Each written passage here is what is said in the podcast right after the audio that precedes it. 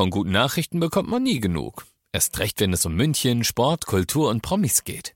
Lesen Sie selbst gute Nachrichten. Heute in der Abendzeitung und auf abendzeitung.de. Abendzeitung. Die ist gut. Alles gesehen. Dein Podcast für Filme und Serien mit der allerletzten Folge in diesem Jahr, im Jahr 2022, aber dafür mit einer riesengroßen Vorschau auf das Jahr 2023. Welche Filme starten im nächsten Jahr? Worauf können wir uns schon freuen? Das alles gibt's jetzt im Podcast. Alles gesehen. Emus heiße Tipps für Filme und Serien.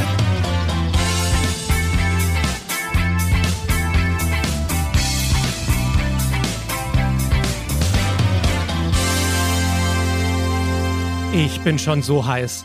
Ey, ich sag's dir, ich habe so Bock auf dieses neue Kinojahr. Es starten ein paar Filme. Das ist wirklich eine Sensation. Im, Im, Grunde kommt ja jede Woche irgendwas Großartiges raus. Die Besprechung der Filme, die ich ja auch alle noch nicht gesehen habe, gibt's dann jeweils in der Woche, in der der Film startet. Aber damit wir jetzt schon mal einen Überblick haben, damit wir uns schon mal emotional und geistig und auch sonst darauf einstellen können, gibt es jetzt die Liste mit den großen Filmstarts für das nächste Jahr. Und wir fangen gleich an im Februar. Da startet der dritte Teil von Magic Mike. Das ist dieser Stripper-Film mit Channing Tatum in der Hauptrolle, in der es hauptsächlich darum geht, dass man nackten Männern beim Tanzen zusieht. Und ein bisschen Drama gibt es zwischendurch auch. Äh, das große Drama gab es eher hinter den Kulissen bei dem Film, denn die ursprüngliche Hauptdarstellerin in dem Film, mit dem Channing Tatum zusammen drehen sollte, mit der hat er sich überhaupt nicht verstanden und dann gab es Streit am Set. Angeblich, bei so Sachen muss man ja immer sagen, angeblich gab es Streit am Set und angeblich wurde sie dann gefeuert und ersetzt durch Selma Hayek. Die spielt jetzt die Hauptrolle an der Seite von Channing Tatum. Sie spielt eine reiche Frau, die einen eigenen Stripper will und Channing Tatum dafür organisiert. Letztendlich wird wahrscheinlich die Story egal sein, so wie bei allen anderen Magic Mike Filmen auch. Wir gucken sie wegen der nackten Typen. Machen wir uns mal nichts vor, das ist das Erfolgsrezept der Magic Mike Filme. Dann gibt es einen großen Film für Horrorfilmfans, denn der sechste Teil von Scream startet. Das ist der Horrorfilm mit diesem Killer, mit dieser Maske, die aussieht wie der Schrei, also dieses zerlaufene weiße Gesicht und er hat immer ein Messer dabei und massakriert fröhlich so die Leute. Und es ist natürlich jedes Mal irgendein anderer Killer und irgendwann muss man herausfinden, wer hat denn alle umgebracht. Und jetzt startet eben der sechste Teil von Scream. Hayden Panettiere ist als Hauptdarstellerin wieder dabei. Die hat ja im vierten Teil von Scream schon mitgespielt. Die andere Darstellerin, Neve Campbell, die in allen anderen Scream-Filmen immer dabei war, die ist diesmal nicht mehr dabei. Und nicht, weil sie irgendwann umgebracht wurde, sondern weil Neve Campbell, die Hauptdarstellerin, einen äh, zu hohen Preis aufgerufen hat. Die, die war einfach zu teuer. Die hat gesagt, ihr könnt den Film ohne mich sowieso nicht machen. Deshalb ist, äh, sind das meine Gehaltsvorstellungen. Und dann haben die Produzenten gesagt, Bitte was? Natürlich können wir den Film auch ohne dich machen. Sie haben es einfach nicht bezahlt, haben Hayden Panettiere geholt, haben äh, sich wieder irgendjemanden ausgesucht, der sich diese Maske anziehen kann. Und damit startet jetzt der sechste Teil von Scream im März. Wenn wir schon beim Thema Tod sind, John Wick ist wieder da. Der vierte Teil von John Wick. Keanu Reeves spielt diesen äh, Typen. Im ersten Teil wurde sein Hund umgebracht von bösen Männern und dann dachte er sich, da nehme ich auch jetzt mal Rache und bringe die auch um. Und dann ging das halt immer so weiter. Im zweiten und dritten Teil auch. Inzwischen ist es der vierte Teil und auch hier wieder wird ein Action-Spektakel erwartet. Und was mir an John Wick so sehr gefällt, ist einfach die Coolness und und es liegt schon auch an Hauptdarsteller Keanu Reeves niemand kann so cool böse Jungs umbringen wie er. Die Stunts sind sensationell inszeniert. Also ich habe richtig Bock auf den vierten Teil von John Wick, der auch im März startet. Dann haben wir im April einen neuen Film über die Super Mario Brothers. Super Mario haben wir wahrscheinlich alle gespielt, Nintendo. Jetzt gibt es einen Film darüber, digital animiert. Es gab ja schon mal so einen Film mit Schauspielern, hat überhaupt nicht funktioniert. Das Ganze ist jetzt animiert. Das heißt, die Super Mario Brothers sehen so aus, wie man sie aus den Spielen kennt. Chris Pratt spricht Mario in dem Fall und natürlich sind sie alle dabei. Prinzessin, äh, Donkey Kong, Luigi ist natürlich auch dabei. Da können wir uns richtig drauf freuen. Und dann startet im Mai der zehnte Teil von Fast and Furious. Vin Diesel ist wieder da und man denkt irgendwie, diese Serie hört ja überhaupt nicht auf. Wie viele Teile sollen denn noch kommen? Also offiziell ist geplant, dass nach diesem zehnten Teil noch ein weiterer Teil kommt. Das heißt, es gibt noch zwei Fast and Furious Filme. Allerdings sollen die zusammenhängen. Also ist so ein bisschen wie der letzte Harry Potter Film, Teil 1 und Teil 2. Der erste Teil von Fast and Furious Nummer 10 startet im Mai und der letzte Teil ist für 2024 dann angekündigt. Und dann haben wir noch einen ganz besonderen Film, auf den ich mich sehr freue, nämlich die Neuverfilmung von Disneys Ariel, die Meerjungfrau, diesmal mit echten Schauspielern. Und da gab es ja in Amerika einen Riesenskandal, als der Trailer veröffentlicht wurde, denn Ariel, die Meerjungfrau, wird in diesem Film gespielt von einer jungen, wunderbaren, schwarzen Hauptdarstellerin. Und dann haben ganz viele in Amerika gesagt, ach, aber Ariel ist doch eine Weiße und warum soll denn jetzt plötzlich die von einer Schwarzen gespielt werden? So als ob Meerjungfrauen eine bestimmte Hautfarbe haben, an die man sich halten muss. Es ist eine, eine Neuverfilmung von einem Zeichentrickfilm.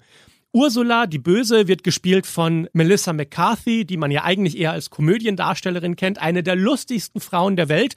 Ich glaube, dass dieser Film etwas ganz Besonderes wird und deshalb finde ich es nur folgerichtig, dass die Hauptrolle von dieser talentierten jungen Schauspielerin gespielt wird. Halle Bailey heißt sie, nicht zu verwechseln mit Halle Berry. Und äh, natürlich sind wieder die ganzen Songs aus dem Original dabei, aber es werden auch neue Songs für diesen Film extra geschrieben. Also da kann man sich auf sehr viel freuen. Dann, ich will es nur noch mal erwähnt haben, kommt auch ein neuer Transformers-Film in die Kinos im Juni. Ich habe mir den Trailer angeguckt und dachte mir, oh Gott, nicht schon wieder. Also normalerweise finde ich ja Fortsetzungen gar nicht so schlimm, aber bei diesem neuen Transformers-Trailer dachte ich mir, es sieht wieder genauso aus wie die restlichen gefühlt 37 Transformers-Filme, die es gibt. Irgendwelche Autos, die sich verwandeln in Roboter und rückwärts. Und also so richtig ist der Charme bei mir noch nicht angekommen. Natürlich werde ich ihn mir angucken und dir dann erzählen, wie dieser Film wirklich ist, wenn ich ihn gesehen habe. Jetzt erstmal so viel. Transformers, der Teil 857, startet noch in diesem Jahr. Und dann gibt es eine Fortsetzung, auf die ich mich sehr, sehr freue. Und zwar der fünfte Teil von Indiana Jones. Der heißt Indiana Jones and the Dial of Destiny. Vielleicht gibt es auch einen deutschen Titel, der noch veröffentlicht wird. Auf jeden Fall ist es der erste Indiana Jones Film, der nicht von Steven Spielberg als Regisseur inszeniert wird, sondern von James Mangold. Das ist zum Beispiel der, der den Johnny Cash Film gemacht hat, Walk the Line, falls du den gesehen hast. Also ein anderer Regisseur, aber natürlich, der gleiche Hauptdarsteller Indiana Jones wird wieder gespielt von Harrison Ford. Der Film startet nach aktuellem Stand am 30. Juni und genau zwei Wochen später startet dann der Film, auf den ich mich am meisten freue im nächsten Jahr, nämlich der neue Mission Impossible Film mit Tom Cruise in der Hauptrolle und ich habe so ein Gefühl, dass das wieder richtig gut wird. Ich habe schon ein erstes Feature gesehen über die Dreharbeiten zu diesem neuen Mission Impossible Film. Und Tom Cruise ist ja berühmt dafür, dass er seine Stunts alle selber macht und dass das waghalsige, sensationelle Stunts sind, die er macht.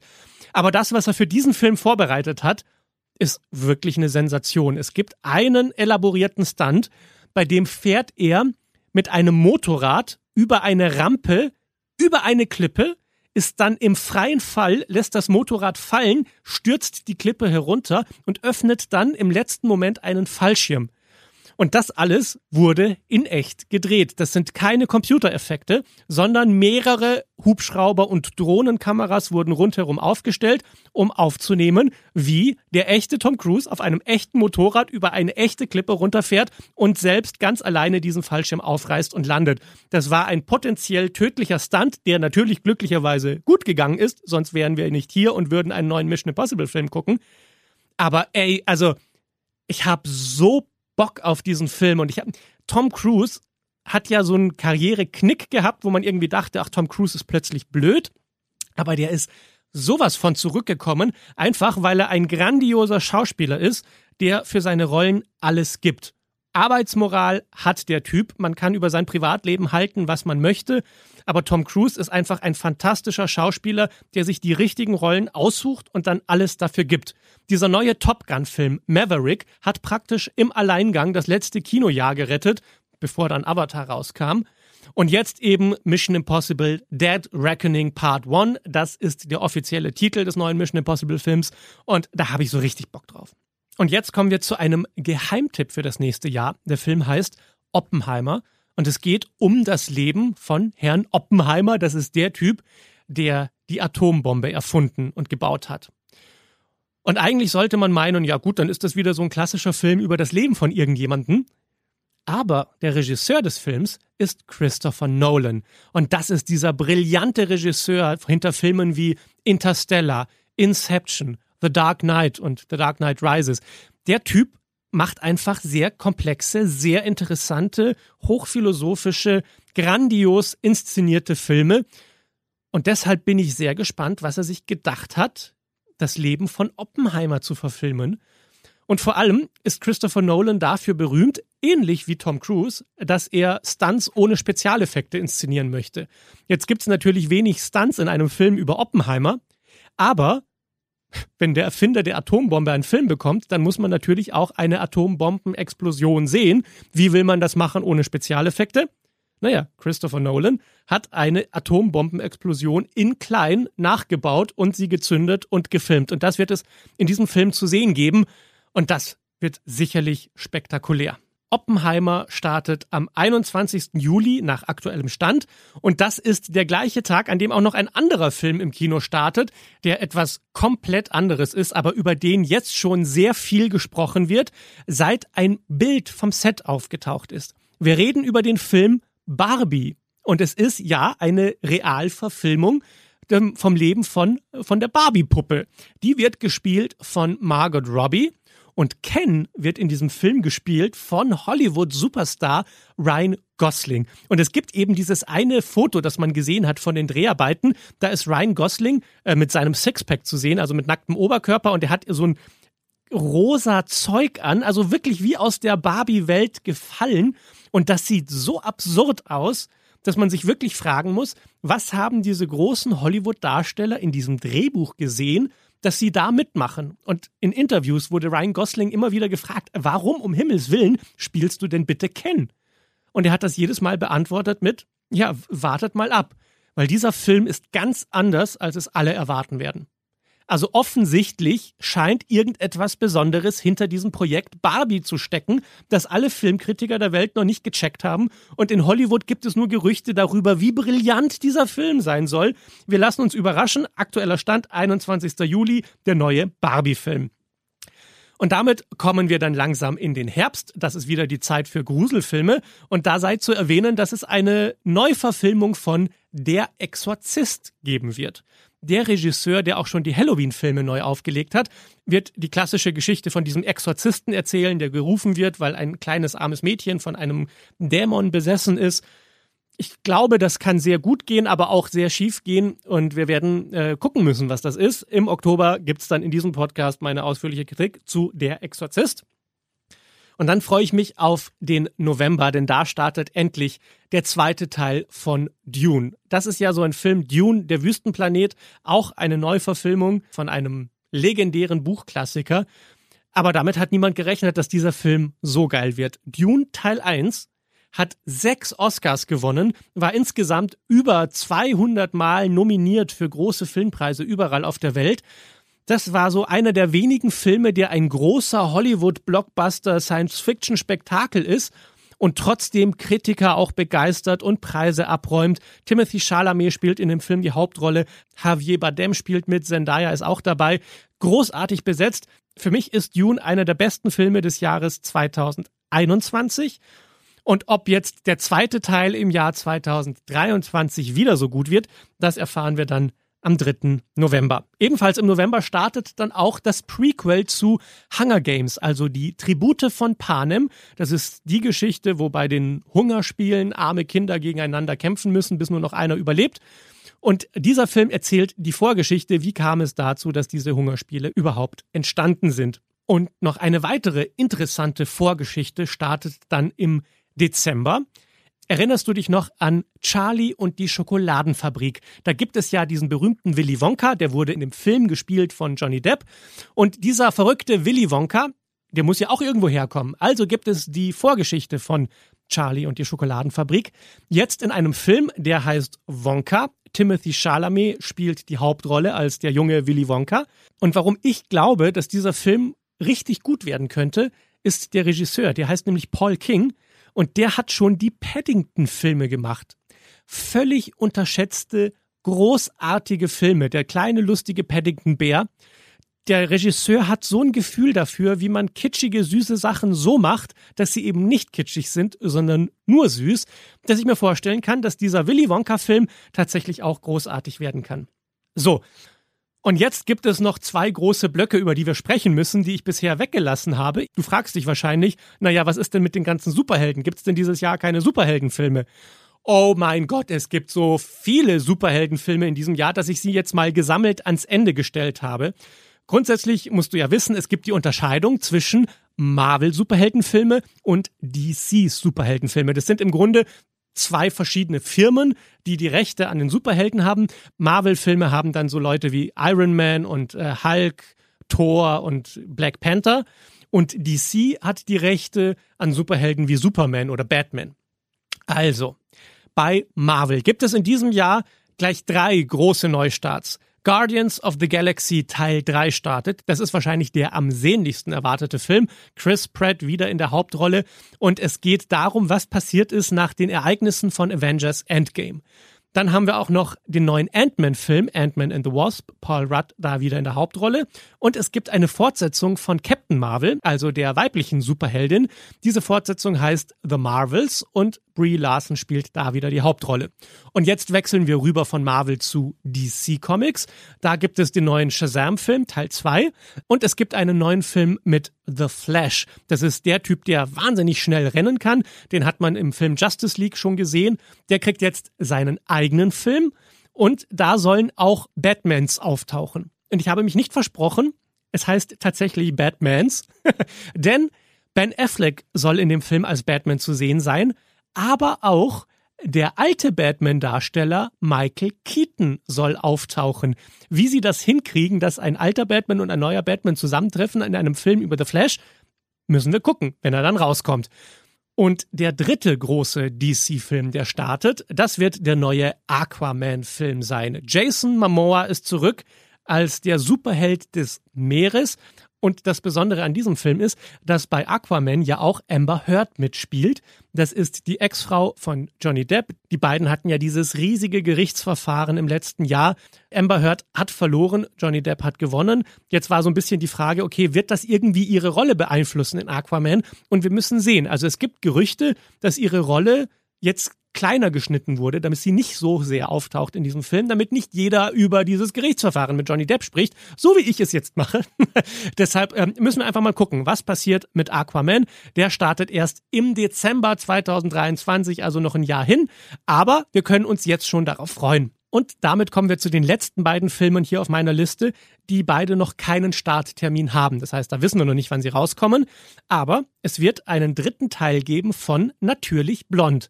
Reese Witherspoon spielt da wieder die Hauptrolle. Über diesen Film weiß man noch gar nichts. Der wurde ein paar Mal verschoben wegen der Pandemie. Jetzt soll er endlich starten. Wann in diesem Jahr weiß man nicht. Es heißt nur in diesem Jahr. Sobald es mehr Infos dazu gibt, sage ich dir natürlich Bescheid hier in diesem Podcast.